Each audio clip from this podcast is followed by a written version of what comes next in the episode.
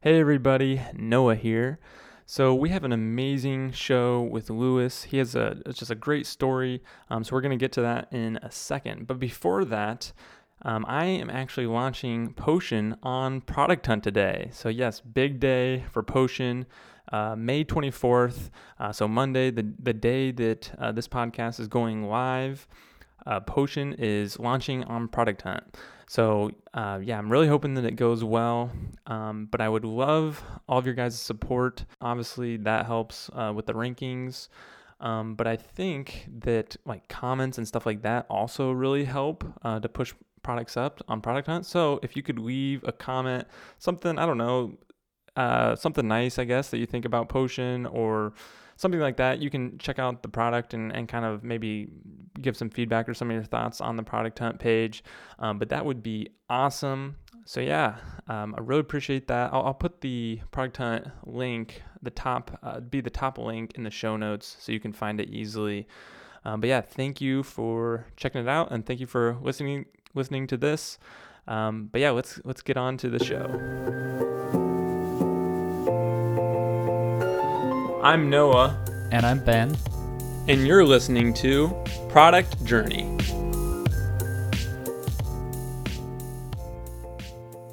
Hey Noah, how's it going, man?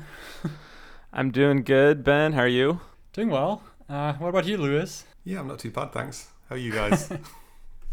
so we, we got a guest today. Uh, Lewis Potter from Geeky Medics is with us today. Um, and yeah, it's it's a little bit funny because I'm actually contracting with Lewis right now, so we we got my employer on the show in a way. yeah, you guys work together right here. Nice. That's yeah, a once a week. um, yeah, so a little bit about Geeky Medics. Um, I'm actually working with you on Geeky Quiz, which is part of Geeky Geekymatics, I guess. And you've been bootstrapping mm-hmm. this on the side for a, a long time, I guess. When when did you actually start? Yeah, so I think it's coming up on like 11 years um, in a oh, few wow. months' time, which is kind of crazy. That is a long time. yeah, it's like my entire adult life, basically. wow, the the patience that you have to have for that is, I I couldn't do that. I'm not patient. how, how do you? So is this something like you've been doing on the side for a long time, or?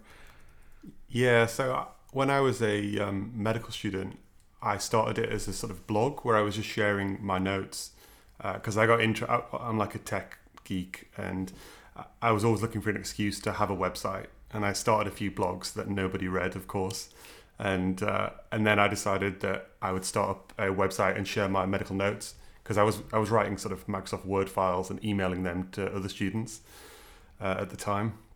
So I sort of set about to create a blog to share the notes. That was the only reason. It wasn't really, you know, I didn't know what bootstrapping was, or I wasn't planning on making a company. And uh, WordPress was sort of in its early days at that point. So I found WordPress and basically hung out on the WordPress forums um, to learn enough sort of PHP and HTML, CSS to enough to be dangerous.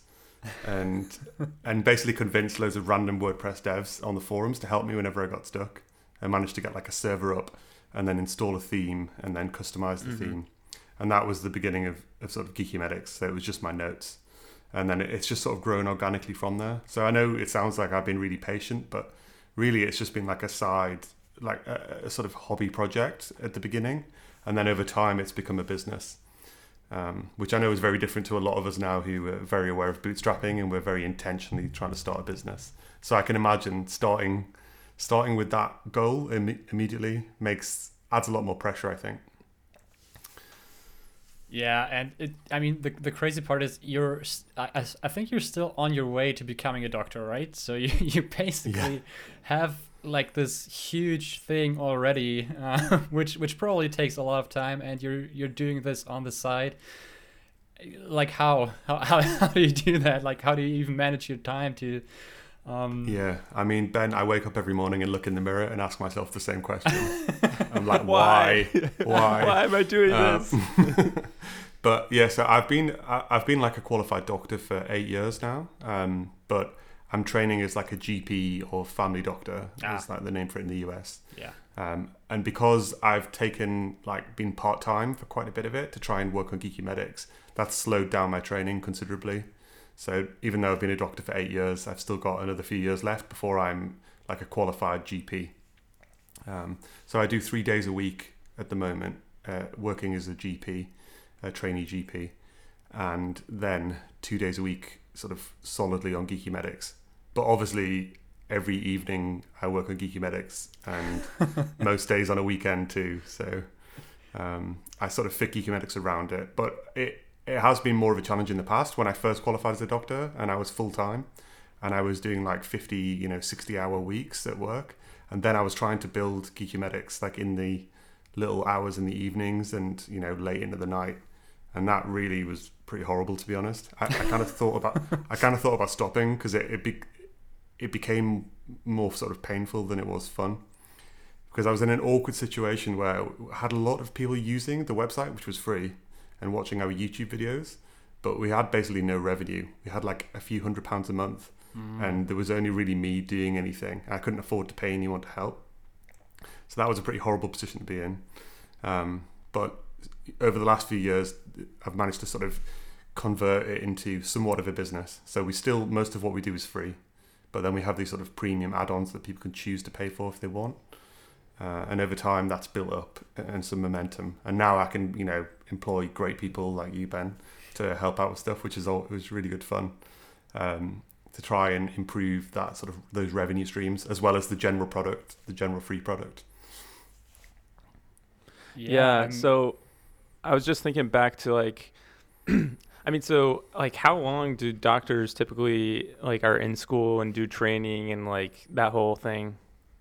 Yeah, so med school in the UK is generally five years long. So um, that's like universities. So I started in 2007. That was my first year as a medical student.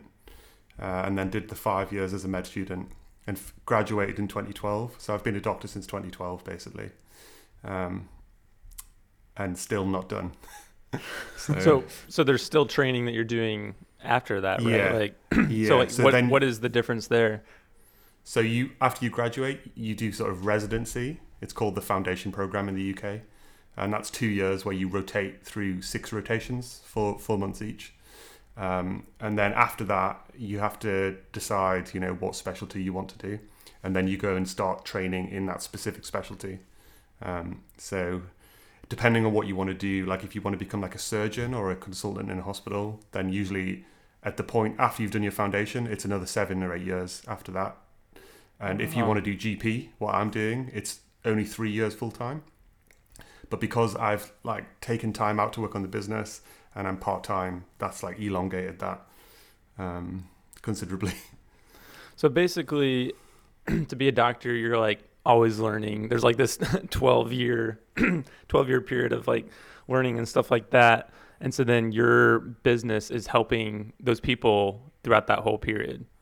Yeah, exactly. So it started by, you know, initially just sharing my notes. And then I started to do how to guides, like how to take blood or how to listen to the heart on a patient, how to listen to the lungs. And I started recording videos of these how to situations because all med students need to do these exams called OSCEs, which are, it's basically like a practical examination where you have a fake patient and an examiner in the room with a checklist and you have to examine them in like a really thorough, organized way, and they sort of tick off. You know, did he introduce himself? Did he wash his hands? You know, did he listen in the right places on the chest? So I basically started creating videos that demonstrated how to do like a perfect OSCE, how to how to examine a cardiovascular system, etc., and started putting those on YouTube. And that's where we sort of got our original audience. Was it was when HD was like a new thing. I bought like a, a DSLR and started filming in HD and putting that on YouTube because YouTube had just started supporting it. That was super high tech at the time, and uh, and got like a Rode mic and stuff. So there wasn't really much free content um, on that topic on YouTube at the time. So I was quite early, which I think helped a lot. Uh, and you know we've grown on YouTube now. We have uh, over six hundred fifty thousand subscribers. We do several million views nice. a month of our videos. So that's just this massive sort of top of funnel situation yeah. where people come across us through Google searches, etc. Um, and then find out about the website, and then find out about Geeky Quiz and our other premium offerings. I, I wonder um, with all that going on, and you know, you, you had to focus so much on becoming the doctor and everything. When, like, what was the tipping point where you decided to, uh, you know, like focus more on on Geeky Medics instead of, you know, like because it's it's like this double burden, and you're you're bringing it on onto yourself basically. Yeah. So I think when I after I did those first two years as a doctor, when I graduated the foundation program, and I was full time, I realized that everything continued to grow, even though I wasn't working on it and adding new content.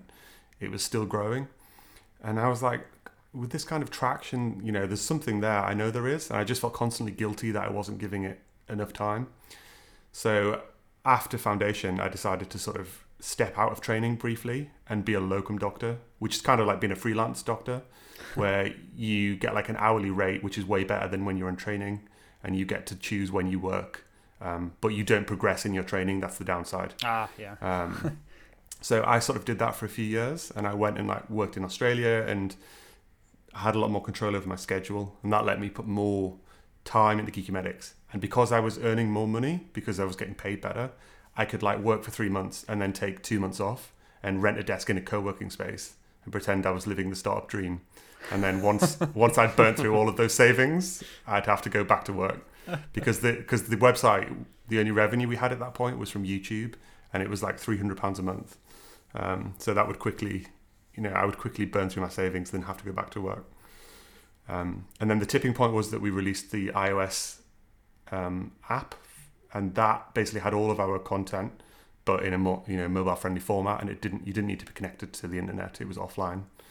And Mm. started char- started charging for that. Initially, I charged like basically like five dollars one off lifetime access, and uh, I was like selling quite a few of them, but obviously at that price, the cost of like paying developers to work on this yeah, stuff yeah. it, it, it didn't really make much of a difference. And I quickly realized that was a terrible business model. So I switched to like a subscription uh, model, which is still very cheap. Um, so at the moment, we charge like twelve pounds per year per user, um, and we sort of make it up in volume, I guess. Uh, because it's a student market, you know, they're, they're quite price sensitive. It's different to like B two B, um, and that has become our main revenue source and then I use that revenue to be able to go part time and give pay myself and pay you know developers to help build Geeky Quiz. And now Geeky Quiz has like premium packs of questions and things that people can buy. So those are new revenue streams. So now we're sort of recently surpassed sort of 40k MRR, um, like in dollars. So that was like a big milestone like a month or two ago. Um, Yeah, that's yeah, that's awesome. That's sweet. Uh, So it kind of sounds like so. y- I mean, you said you've been working on this for around nine, ten years, but it kind of sounds like you, you were almost like building an audience first, and you kind of had this big group of people, and then in the last few years, you've now been able to actually kind of use that to your advantage to really make a, a good business out of. it. That's that's a pretty cool kind of strategy. Um, Yeah. that just kind of worked out there. Yeah, it wasn't intentional, but basically, yeah, it was a free content WordPress website, geekymedics.com, and the videos on YouTube, and that built our audience. And then I've basically been selling to that audience with different sort of freemium type products since then, and that seems to be working quite well. Yeah, that's that's pretty cool. so I I don't know if this is just me because you know how like YouTube just kind of like recommends stuff and then you like you can almost like find a whole new world randomly when once you've clicked into some video. Um, but this was like a couple months ago. I came across this YouTuber Ali Abdaal. I'm, I'm guessing you've Yeah, heard of yeah. him Yeah, yeah. and because he's he's a doctor right and he kind of does i mean he does more productivity stuff it seems like but i think he was like a doctor in training and something like that but basically now i see like now that i've seen some of his videos i feel like all these videos are popping up um, with like doctors and people training and like teaching and like so is there like this whole bubble in there and i'm guessing that's what you're kind of part of So there, there's a massive bubble in the sort of YouTube influencer space over the last two or three years, and it's Ali became you know big over the last few years, and he's got like millions of subscribers doing productivity stuff, uh, and I think a lot of medical students and junior doctors have been inspired because he's you know making crazy amounts of money. Um, and I think there's a lot of people sort of chasing that, trying to do productivity videos and become an influencer, trying to escape the day-to-day job of a doctor, which you know I don't blame them. Um, so yeah, it does feel like a bit of a bubble at the moment um, compared to when I started, and we stick generally just to you know educational resources rather than trying to be influencers. And you know, I've never I, I featured in the first video like a month ago, and only narrating the video. So I've kind of kept out of the videos despite, you know, producing every single one and just kept it about the content and the education. But yeah, it's a huge market, I think. And if if you're going to do stuff on productivity, I think there's just a general bubble on YouTube at the moment about, you know, how to listen to Netflix at 3x and stop stop having pointless conversations with anyone and 5x. It, it, I personally find it a little bit toxic at the moment, but um, that's just me. But it's it's also already interesting to to hear that there is like other stuff, like other, um, you know, maybe even competitors um, arising. Uh, are, are there like any bigger platforms out there that you that you have to compete against in a way? Yeah, it's become really competitive in the last few years. So we, I think we have quite a good moat in that our brand is really well recognized, and students, I think, like our brand because we've provided them with a lot of free content and never really asked for anything back. So a lot of our contributors of content are previous people who used our resources and want to give back to the community. Um, but some of our competitors are like VC funded. Um, there's one called Amboss, another one called Osmosis. Uh, and these are sort of massive companies with millions in venture who are just like creating tons of really high quality content. Um, which is a bit intimidating. And a few years ago, I kind of thought about, I felt quite intimidated and thought maybe I should just quit. But I think what I've realized is that the market is quite big and it's not a zero sum game because students generally use multiple resources and they kind of go to resources that are the style that works for them. So I don't think that even even though these guys are huge, it does it hasn't really detracted from us as far as I can tell but it definitely is intimidating because you feel yeah. like they could just come and try and crush you. Yeah. Yeah. yeah. And do you think that, I mean, I know with like a lot of YouTubers, it seems like their personality is kind of also what draws people specifically to them. Like, do you have a little bit of that going on where people are kind of showing up because they, you know, maybe like you, they like seeing how, what you're talking about and, and kind of coming for that reason as well? Yeah, I think we've become sort of associated with the sort of how-to clinical skills videos as, as a sort of gold standard. So I think people come to see if we have a video on it first. Um, I remember like seeing the search analytics over the years. Initially, we were getting traffic because someone would Google how to perform a cardiovascular exam, and over time, people just started to Google Geeky Medics cardiovascular exam, and that's like a beautiful thing because yeah. even if there are competitors, you are always going to be first for that search. Yeah. No matter no matter how good their SEO is, it's really hard to compete with that. Um, so I think that's helped us fend off and and stay afloat. But yeah. we aren't like a heavily personality driven YouTube um, presence. So we have similar actors in some of the videos, but we're not sort of you know we don't have videos where we're like, "Hi guys, like how's it going?" You know, this is my this is my um, standard day, and like videos of us getting out of bed in the morning and you know what, what we do in the kitchen. It's not that kind of thing.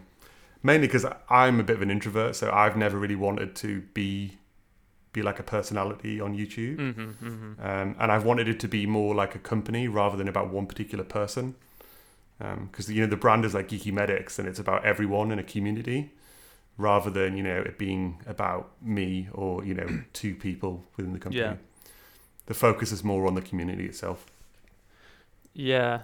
So you said earlier that you think that maybe you know maybe the way the route you took it where it was kind of like you always kind of saw it as a side business that it wasn't as much pressure where you know a lot of us bootstrappers were like trying to get this thing going so like can you kind of ex- explain more like what the pressure of that has been over the years and maybe some of the benefits of it being more of a, a side hustle kind of thing yeah it's interesting because obviously initially I was just doing it because I enjoyed it, and I think if you can find something that you genuinely enjoy doing, um, you know, you don't have to enjoy it 100% of the time, but if you can enjoy it like 70% of the time, it's a real sort of unfair advantage that you have over competitors because you can endure for longer just because you would be doing it anyway. So I was like filming and recording and uploading videos to YouTube for probably like a year and a half, two years before we got traction. And I was doing it even though no one was watching because it was just fun to do. Mm-hmm. And I think if I if I'd started at the outset thinking, okay, this is going to be, you know, I need this to be my business. It needs to get to 10k MRR, and I need to, you know, escape the day to day grind. I would never have got to that point. Um, but because that was, I think, part of the secret was that I just genuinely enjoy doing this. And you know, if we lost all of our viewers today, I would continue to do something just on a small scale. Um, I think as well, what I've noted is that being part time, like having a part time day job, and then fitting Geeky Medics around that, has kept me really focused on like the key, the key things that move the needle, and sort of ignore stuff that I would really love to do that would be nice to do but isn't really necessary. And I, I realized this because I took a year out and moved to Melbourne and just worked on Geeky Medics full time, like last year, just before the pandemic. Um, and I was kind of thinking, wow, like I'm going to be full time at Geeky Medics. You know, my productivity is going to be like twice as much as it was when I was just, you know, doing it two days a week. And actually, when I look back, there wasn't there wasn't a, a doubling, sadly. Despite I, I, was genuinely working on it every day, like Monday to Friday, and uh, I probably saw maybe like a ten percent increase, which I thought was really interesting.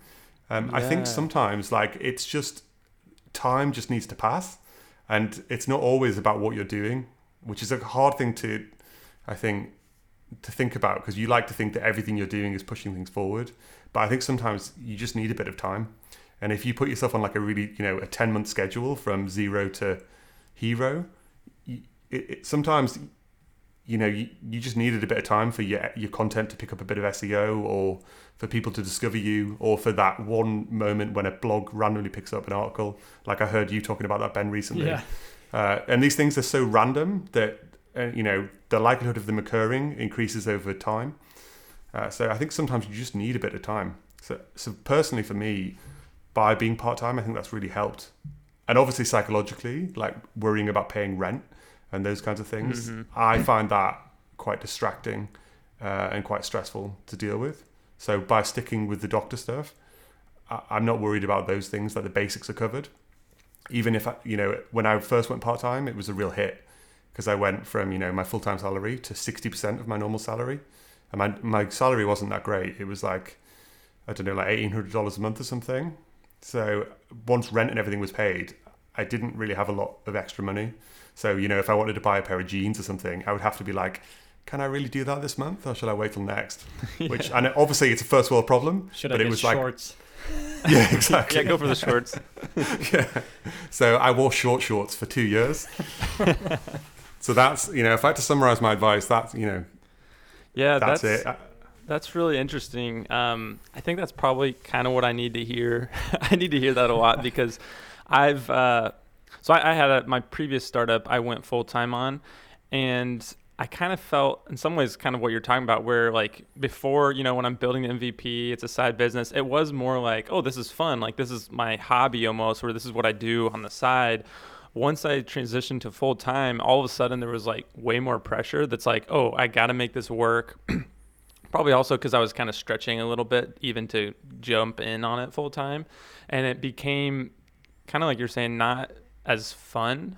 um, but then yeah. also, I definitely saw as well the productivity gains weren't really all that much more because I think probably because that reason it wasn't like oh this is like really fun this is what I want to do with all my time it kind of became like this is what I have to do um, and so yeah. then like I would you know still basically rest more and stuff like that. Um, yeah. So yeah, that was very interesting how that happened, and and and even now with my current business, I feel like I'm kind of in that stage where it's like I really want to work on it more, like full time, but it's like would that actually really help? Um, yeah, and, and it's, it's, just hard being patient. Yeah, yeah. So it's it's probably good for me to hear uh, you say that. So thanks for sharing that. yeah, and I I spent lots of time on like you know making things you know look nicer or oh like I'll redesign our about page and like stuff like that which doesn't you know who reads that about page? Nobody. It doesn't make any difference to the business. But because I had the time all of these other sort of crappy tasks filled it. And I decided that maybe we'd do a jobs board that maybe that would become a line of business revenue. And that totally failed you know and I spent weeks on that, and I would never have even tried that if uh, if I was more constrained. I think that the thing about having that extra time is that you can explore maybe new avenues for revenue, and you know you might hit hit really lucky and find a new thing that you would have never come across if you were just focused on you know doing doing the core things of the business. Um, so I'm not saying that having extra time isn't beneficial all the time, but Right. it's not a one it's not a one to one relationship, which is what I kind of thought it would be uh, before that year out. Yeah, it's actually for me. It's actually the same as you both just described. Like cutting back another day from from my day job. Like at the beginning of this year, I I think I even said that at some point on the on the show that I didn't really know what to do with that time. Yeah. like I thought, hey, I'm I'm just gonna use that time. It's gonna be great. But then I did I didn't really you know like it didn't really move the needle at all. So right now, actually doing contract work with two people or two different contracts, it's actually I'm I'm more productive even on my side projects than I was before, even though I have less time. So that's pretty cool. Yeah. And sometimes I just think I need to like have time to mull and like come up with ideas or strategies. And again, I feel like that's just a time thing, uh, and not. I think when I'm sat trying to think of stuff, it never comes to me. It always comes to me when I'm like randomly. I've just seen a patient in clinic, or you know, I'm like in the shower. It's never when I'm like at my desk trying to strategize on what I should do next. uh, so I think letting that stuff just sort of come naturally with without putting lots of pressure on it is helpful. Um, Yeah. and I, I, just get super nervous when I hear people like quitting their job and like burning through all of their savings and you know being like I need to get to 10k in the next three months otherwise you know this has all failed and I've got two kids and uh, I don't know it, ma- it makes me nervous to hear that because I think it just puts all of this all of this pressure and I think what you were saying Noah that the actual working on the business becomes less fun because it Yeah. becomes the job it becomes the real job and the grind rather than like the thing that you get to you, you feel lucky to be able to work on one or two days a week. Um, yeah. Yeah. I I agree. It's very interesting for sure. So you've been uh, working with, you know, it sounds like multiple developers, contractors. Obviously, you're working Mm. with Ben. So like, how did that kind of stuff come about? How do you how do you work with those people and choose who you're working with and and yeah, that that kind of stuff. so I think, I, you know, I really struggled with this in the early days, like delegating and finding people. And I think I was just a bad, I was basically being like a bad founder or bad manager. I would sort of find somebody and expect them to just do whatever the role was, just like I would do it. And I wouldn't provide like really detailed guidance or, you know, I wouldn't clearly define the role. So I would basically just set people up for failure. So I, went through a period like years ago where I sort of tried to bring people on because I felt like I was drowning in tasks and then eventually got frustrated that they kind of weren't doing things as I would like and that it was it was just sort of taking more energy for me to manage them. And then I would sort of end that situation and then go back to just being me trying to, you know, dig through these tasks and being super stressed and basically not doing a particularly good job of anything. And then I had a few, I basically hired a really good um, back end developer, a Django developer for our quiz platform for Geeky Quiz called Razul. Uh, and I found him on like I think it was like DjangoJobs.net. I tried Upwork first and did not have a good experience with Upwork. Um, I think there's just so much. There's a lot of low quality developers on these Mhm. platforms, and uh, you can definitely get stuff done cheaper. But I think like what I've realized is communication skills is probably the most important thing. Like even if someone you know maybe isn't the best developer in the world, if they're a good communicator, that I would rather I would rather that than I would you know someone who I can't, I can't have a conversation with, but you know they're in the Mhm. top 0.5 percent of developers. Um, so I hired Razul, and he really changed things um, in terms of being able to build the platform in in a sustainable, scalable way. Uh, and and then I've I, I sort of had a I've had a lucky run since then. So myself and Razul were doing the front end uh, before Ben came on board, and Razul doesn't like doing front end stuff, and uh, I definitely you know I can't really do it. So we were just hiring like random contractors from Upwork to do stuff, um, and that was a pretty terrible experience. I hired a front end developer to build the front end for Geeky Quiz, a new front end, and he just built like literally built the front end separately in a folder of like HTML, and then was like, "Oh, here you go," and um, I was like, he was like, oh, it's super easy to integrate, and I was like, oh, okay, and I was naive at the time, so I was like, okay, cool. So I said, I sort of got in touch with Razul, and I was like, hey, Razul, so like, here's the front end. Do you want to just like stick that on? And he was like. do you do you understand this isn't just a case of like you know and so that that was like a huge error on my part so i paid this front end developer who basically i've never spoken to since uh, and he didn't want to actually integrate the front end so lesson learned there but we did eventually get that integrated thanks to Razul and now ben is basically ripping that out and building a, a brand new version of that um, and and i saw I, i'd messaged ben i think a few months before or maybe a year ago or something, Yeah. um, and said, if you're ever interested in some freelance stuff, let me know. Because I, I was watching what he was doing in his products and stuff. Mm. And I, I could tell, obviously, he had all of the core skills to build something from the ground up. Um, and I knew that, you know, communication, everything would be great and that he would work well with Razul. Um, so Razul uh, sort of just kept on doing front end, uh, even though he didn't really want to. It was like a full stack dev. Mhm. Um, so he he's delighted now that Ben's on board and he can focus on the Django stuff nice. and let Ben do his thing. Ben Yeah. coming to save the day. Yeah, exactly. but I think you know trying to find trying to find good networks of people, like joining Mega Maker a few years ago, was a great thing.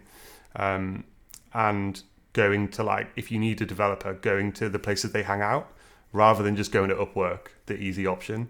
Often, I think you find higher quality people in these Yeah. situations. So, so you found Ben in Mega Maker then?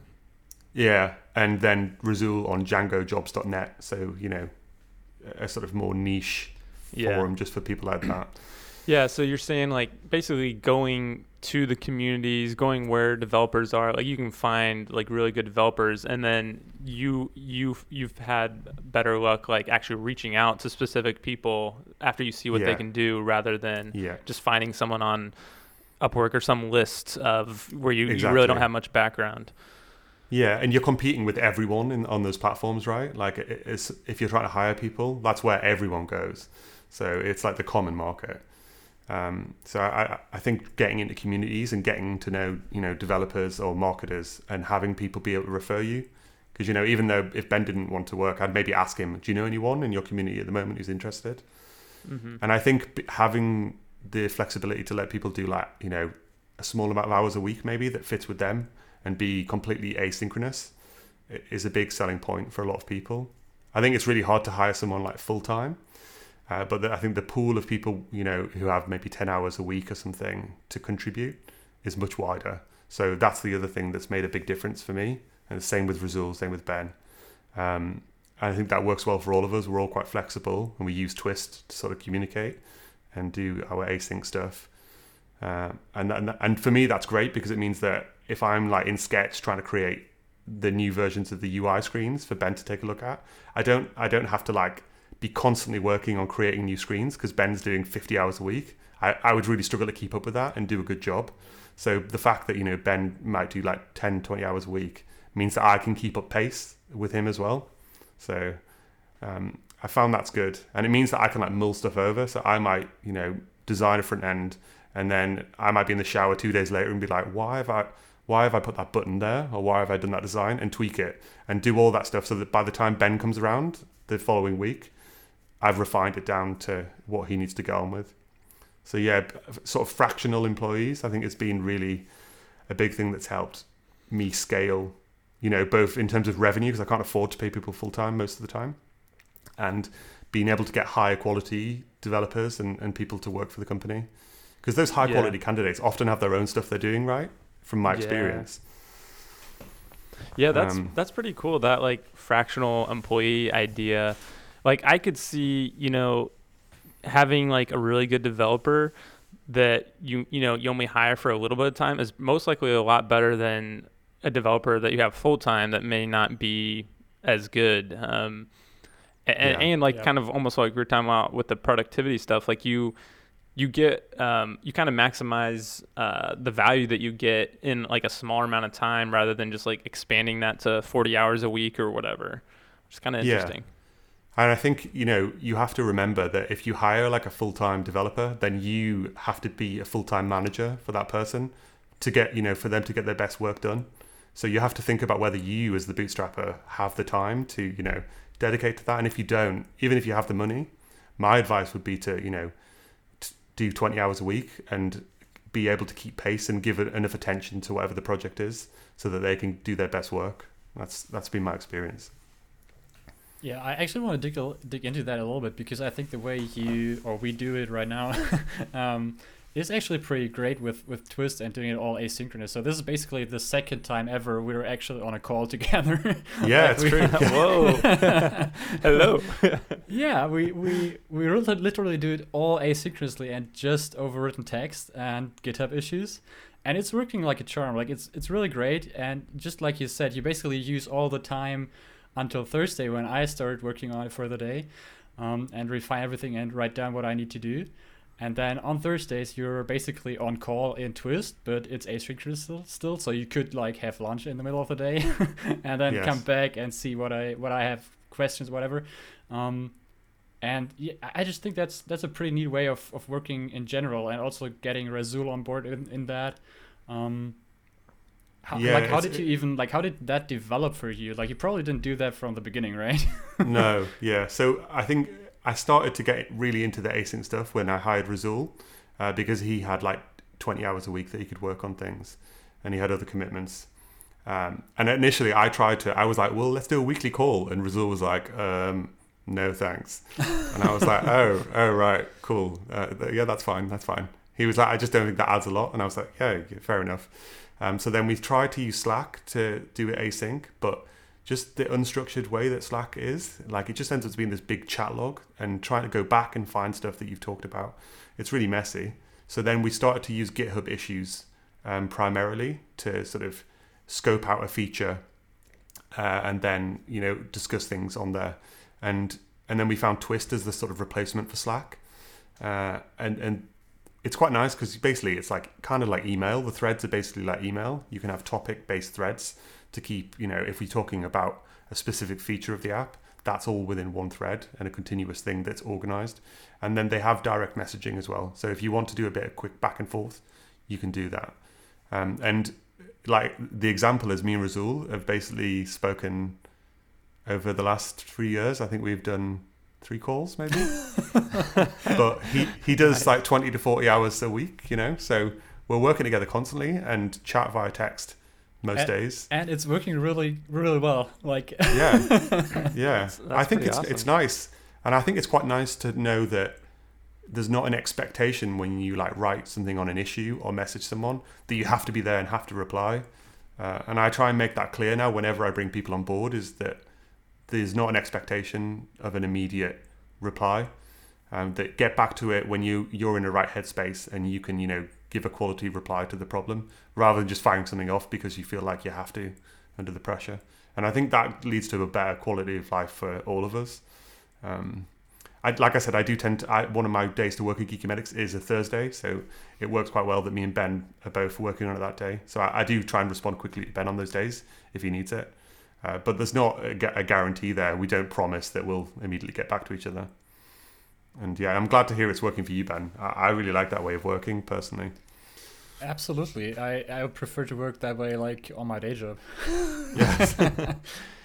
Yeah, it sounds pretty great. Like, I, I was actually talking about this to Ben recently. Like, I've been thinking a lot about like basically how I want to create my business, and like, because I don't want to create a monster. Um, and yeah. and in some ways like that makes me want to be solo and, and i think that's fine probably to be solo for a while just because of the flexibility and stuff but like i mean the way you're kind of describing like how you guys work it's like you know at some point like i could build out a business that way where it doesn't have to like even if i have employees like it doesn't have to be like this huge thing of like me having to manage everybody and always be on and like with that kind of asynchronous work like you still get that flexibility and and you know hopefully you still can really enjoy your life as well as building like a good business uh, so that's that's pretty pretty good to hear um, because Yeah, i feel is- like it's it's, really good. possible Yeah, I think so. Twist actually featured Geeky Medics uh, like two weeks ago. So they've written a blog post about how we use Twist because they came across us and wanted to sort of highlight how we how we sort of loop everything in because we use every Twist for most things now. So GitHub as an integration. So whenever someone comments on an issue, that comes into Twist to to like alert me. And when we get payments via Stripe, those come into a thread within Twist so that I'm aware of it, or if the you know the website goes down, um, all those kinds of things. So we found that it's become like a base operating system for the company that's asynchronous. Um, so I've been really really impressed with it. So I'd, I'd recommend people check it out uh, if if they've not already. Do, do you get a notification when I break staging? no, I don't. I don't think at the moment. I think we. T- I think we have to. I, I think Razul actually turned off logging for staging because you were breaking it so much, and it was just blowing up our email. oh, that's great. yeah, but yeah, I, I think async is the way forward for anyone. You know, obviously, you know, meeting and chatting with people live occasionally is really nice from a social point of view, and I love getting to work with like interesting, cool people like Ben and Razul and you know other people who work at Geeky Medics. Um, so I really, I, I really do enjoy that, and I do wonder sometimes if I should maybe try and arrange like a call every six months or something and be a bit more deliberate, so that we don't go like a year stretch without any any chat at all, uh, and try and build a bit more of a sort of I don't know togetherness and culture. Uh, but it's difficult because you don't want to impose on people that you know they have to show up at these things. So I think there's a balance to be struck. I think it, you can be become maybe a bit isolated if you go like if you get really religious about async and you're like mm-hmm. infuriated whenever there's like a live chat message going on. So I think there's definitely a balance to be struck, and I probably could be a bit less async at times. Um, but at, at, the moment, I, I really like the way it's working. So, yeah. Yeah, that sounds sounds, sounds pretty good. Uh, so let's see.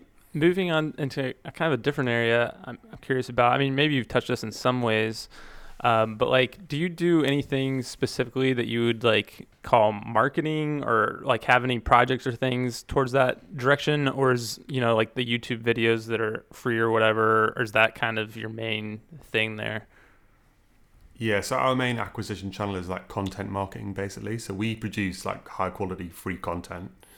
Um, and that drives a lot of Google traffic and YouTube traffic. So that that's basically our marketing channel we do have like social media channels, and I, I've just brought someone on as like a part-time contractor, a medical student, like today, uh, to try and help out with posting on there more regularly. Because at the moment, I just have basically have like a little bot that randomly posts out one of our articles to Twitter and Facebook each day uh, as like an article of the day, which it seems to work not too bad.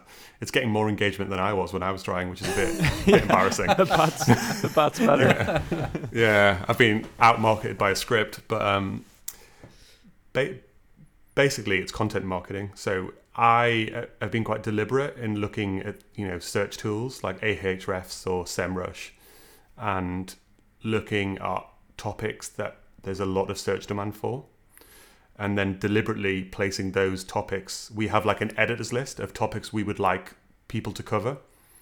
Uh, so we have that on our website, and then any of our audience can go on that page and apply to write an article covering one of those topics. And we then, I've created a bit of like a no code situation where they submit a form and that creates like a Trello card. And then I review the Trello card and see if they look like they're a good fit to cover the topic. And if they are, I assign them the topic, remove it from the list. And then we have like an editor who they write their first draft and then I link them up with the editor and they like format it for WordPress and then publish it. And we give them like a certificate, like a PDF certificate, as in return.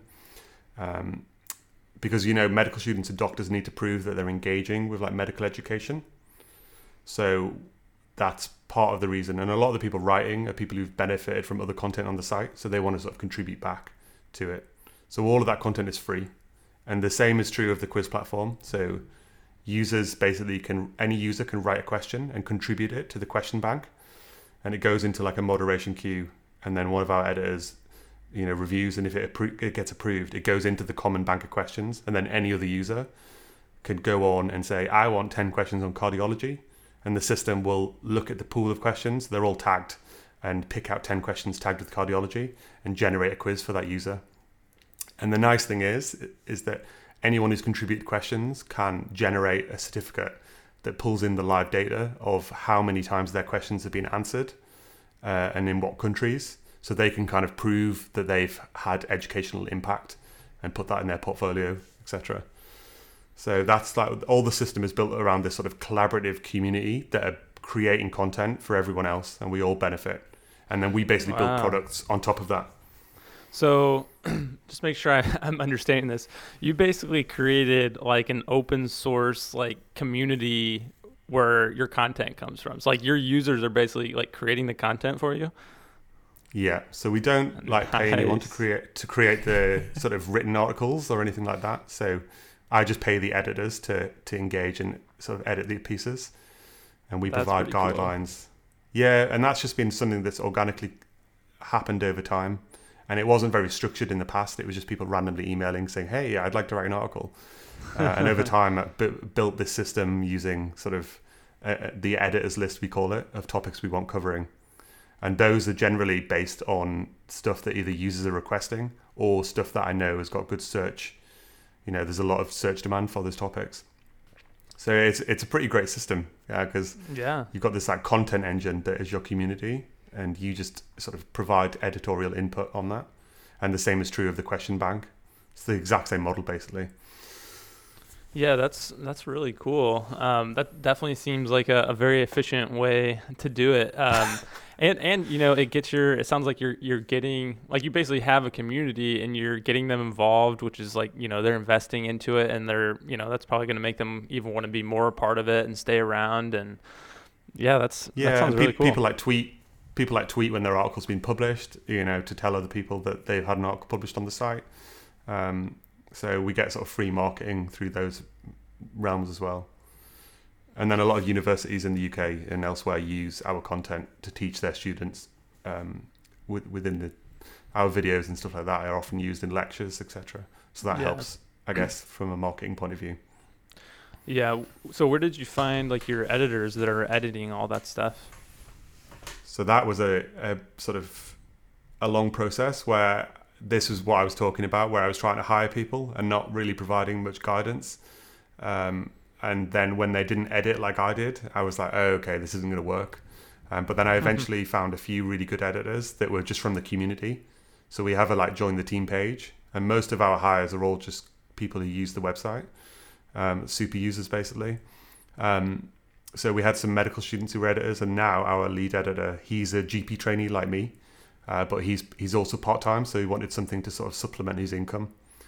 So he gets paid like on a per article basis um, at the end of every month, and that works really well. So we just live in the Trello board together, and and sort of move there. It's a beautiful a beautiful machine of uh, Yeah. moving between these various lists of you know in draft, editing, ready for publication, and then I just do a final review of every piece and, and publish it and send the author a certificate. Um, so I yeah, think it's I think it's pretty genius that you're basically just hiring your best users in a way. Like they they use it, they engage with it, they create content anyway, and then they see, oh hey, I I could actually like get paid for this as well, and then you just Yeah. give them the opportunity to do that. Like that perfect alignment is pretty. yeah, exactly. Yeah, I think if you can get someone who's genuinely passionate about the project, and you know, you can then pay them as well. That's like the perfect situation. So we, you know, we gather a lot of applications, and we only choose a, a very few small amount of them, and try and you know pick the best people who are the, are the most appropriate for the role. So it has worked. It has worked, and I think initially it felt really messy, but now as I've I think you only need to do a few hires that are the real right hires, and that can make a huge difference to your business. I think literally like one or two hires can completely transform the trajectory of what you're doing. Um, that's what I found. I felt like I was like wandering in the darkness for years and years and years, and then I found like probably like two or three people over over the following few years, and that totally transformed everything and made it so much more fun to work on the business. Yeah, I can, I can definitely see how Razul contributes like so much to the business because scaling the whole back end stuff, yeah, that that takes off a lot of a lot of yeah exactly yeah and i was that was so painful initially because i didn't there wasn't much revenue there was one point where he was getting like 70% of the revenue was going to Razul basically because there was wasn't much revenue and then the rest was just going on expenses and, and i was taking nothing for years um, and i you know i was wanting to buy pairs of jeans and being like damn like Razul Razul is making Razul can buy so many pairs of jeans, and I can't buy. I can't buy any. Um, but it was a good. I'm glad that I I made that sacrifice early on and kept Razul on and was able to pay him uh, at the rate he wanted. Uh, it was worth it was worth the sacrifice short term. Yeah, that's that's great. Um, let's see. I think maybe kind of our last question is kind of how how do you what are your some of your plans for the business? Like how do you see things going in the future? Um, what are plans to to grow the business? So at the moment, the the main sort of areas of revenue are our iOS and Android app, which is they have those how-to guides I talked about on in a sort of mobile format. So that is probably at the moment 56% of our revenue. So the plan is to keep adding content to that app, but also integrate the quiz platform. At the moment, there's no app for the quiz platform that Ben is sort of redesigning. So we're going to integrate that natively into the app in the coming months once the redesign is done. Um, and I think that will help increase engagement and revenue around the quiz platform. And you know, there's 4,000 free questions that have been contributed by the community, and then we are building premium packs of questions as an additional thing that people can purchase. So at the moment, we have one for medical finals exams, a thousand questions, and we have um, a th- 300 questions for a prescribing exam that all students need to do. And then we've got flashcards, so we've got a collection of 1,200 premium flashcards that students can purchase. Um, and then they've got there's like a supporter tier that people can subscribe to on the quiz platform, and that basically lets them do like advanced filtering over the community database of questions. So rather than just generating 10 questions on cardiology, they can say, oh, I want to build a quiz based on symptoms. So they can say, I want 10 questions that involve chest pain. Um, so th- those kind of advanced filters, uh, uh, it's, we're sort of, it's a way that we're generating revenue on off our free content. Mm-hmm. So we're not we're not reducing access to the content. You can still go and do a quiz, but you just can't fine tune it as much as you could um, if you're paying for the subscription, and that seems to be gaining popularity too. So basically, expanding our premium offerings on top of the sort of core um, free content and platform. And the new version of the platform that Ben is building is so much better than what's currently there. So I think that will make a big difference.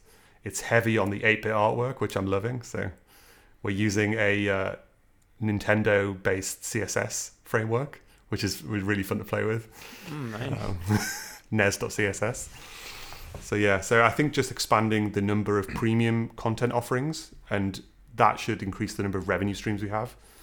Because my big fear back two years ago was that 90% of our revenue was via our how-to guides in the app. And I was thinking, wow, if a competitor comes along and takes this away, we're dead basically. So now with the quiz platform and all of these different premium packs, we've moved that down to sort of 50%. And my hope is to move that down even further, maybe to like 30%, and then have all of these other streams of revenue that come from these different packs. I think that will be a much more stable overall revenue for the business eh, as we move forward and make us more resilient to, you know, competitors making moves. Yeah, that, that's a smart idea. yeah, that's that's so interesting how like you're I feel like you're you're coming the opposite direction from what a lot of bootstrappers are doing where a lot of bootstrappers like they have the product and you know they can make money with it but they're just like trying to grab like find the people to come and use it where it's like you have like this this group of people that are already already showing up and now it's just like okay how do i you know offer something that makes money from them? Um, it, it's kind yeah. of an interesting different problem. Um, probably you know in some ways maybe it's an easier way to come at it. Um, so it's, it's pretty cool that he, he, the direction that you are working with that. Yeah i think it's it's hard isn't it? Because it's easy to say oh we'll just produce lots of high quality free content for eight yeah, years and yeah. then and then start your business. um, right. But I think you know, I think if you focus on creating some genuine value and build goodwill with your audience, that goes a long way. People remember, uh, and and people are willing to sort of support you if you if you're continuing to provide that free layer of value to people. So I'm a big fan of the sort of freemium model for that reason. Um, I think you can do a lot of good to a lot of people and then still make money. And that's always yeah, been the aim. And it seems to be working pretty pretty well so far. um, maybe one last question would be like going still learning for your doctors and whatnot and doing the other thing on the side or maybe the other way around who knows um like yes. what's what's the end goal what would be what what should win in the end entrepreneurship or being a doctor yeah, it's to be honest, Ben, it's really hard. I think some days at the moment I go into work and I just really want to be working on geeky medics. And when I'm like dealing with you know difficult situations at work, and you know, there's a lot of pressure to see patients. You know, within ten minutes per patient, it's a lot. It's not long to deal with one patient. Um, I do think, man, like I could technically at this point pay myself like a salary, enough salary to live on, um, but it's really hard. I think when you've trained so long to do something, to just leave it all behind. I think a lot of my identity is caught caught up in being a doctor because you know a lot of your friends end up being doctors and your social networks doctors and people generally don't leave like unlike a lot of other jobs where it's totally fine to like switch careers like every few years in medicine it's kind of seen as kind of heretical to leave uh, like you've let and like you've let the country down or something um, yeah because it's like a national health system so i'm I, i'm not going to lie i do have doubts sometimes about being a doctor long term like clinically and whether I just get to work on the product. But it's hard when you're my, my product is medical and part of the value I bring to the business is staying up to date with my medical knowledge and being able to, you know, edit articles and have an opinion on what is a good quality piece. And that is all helped by staying in the game. And so I think my, my plan is to become basically a doctor working at like a university teaching medical students like for a couple of days a week and then the rest of the time having a business that is for medical students I think that would be the ideal thing. And I'm starting from August, like a two year job where I work in the university um, for one day a week. So teaching med students. So that's my sort of, that's going to be my sample about whether that life would be a better life or not. So we'll see how it goes. Um, Sounds like a good plan. yeah. we'll see how it goes. Who knows? Yeah. Well, Lewis, thanks for coming on and sharing your story. Definitely inspirational. Helpful, helpful to me to hear your patience throughout that, that whole thing, um, for sure. Um, so yeah, we'll we'll put some links to the things you're working on in the show notes. Um, but yeah, thanks for being on. Yeah, thanks Noah. Thanks Ben. It's been great to chat. See you later. All right, we'll talk to you listeners in the next episode. Bye. See you next week. Bye bye.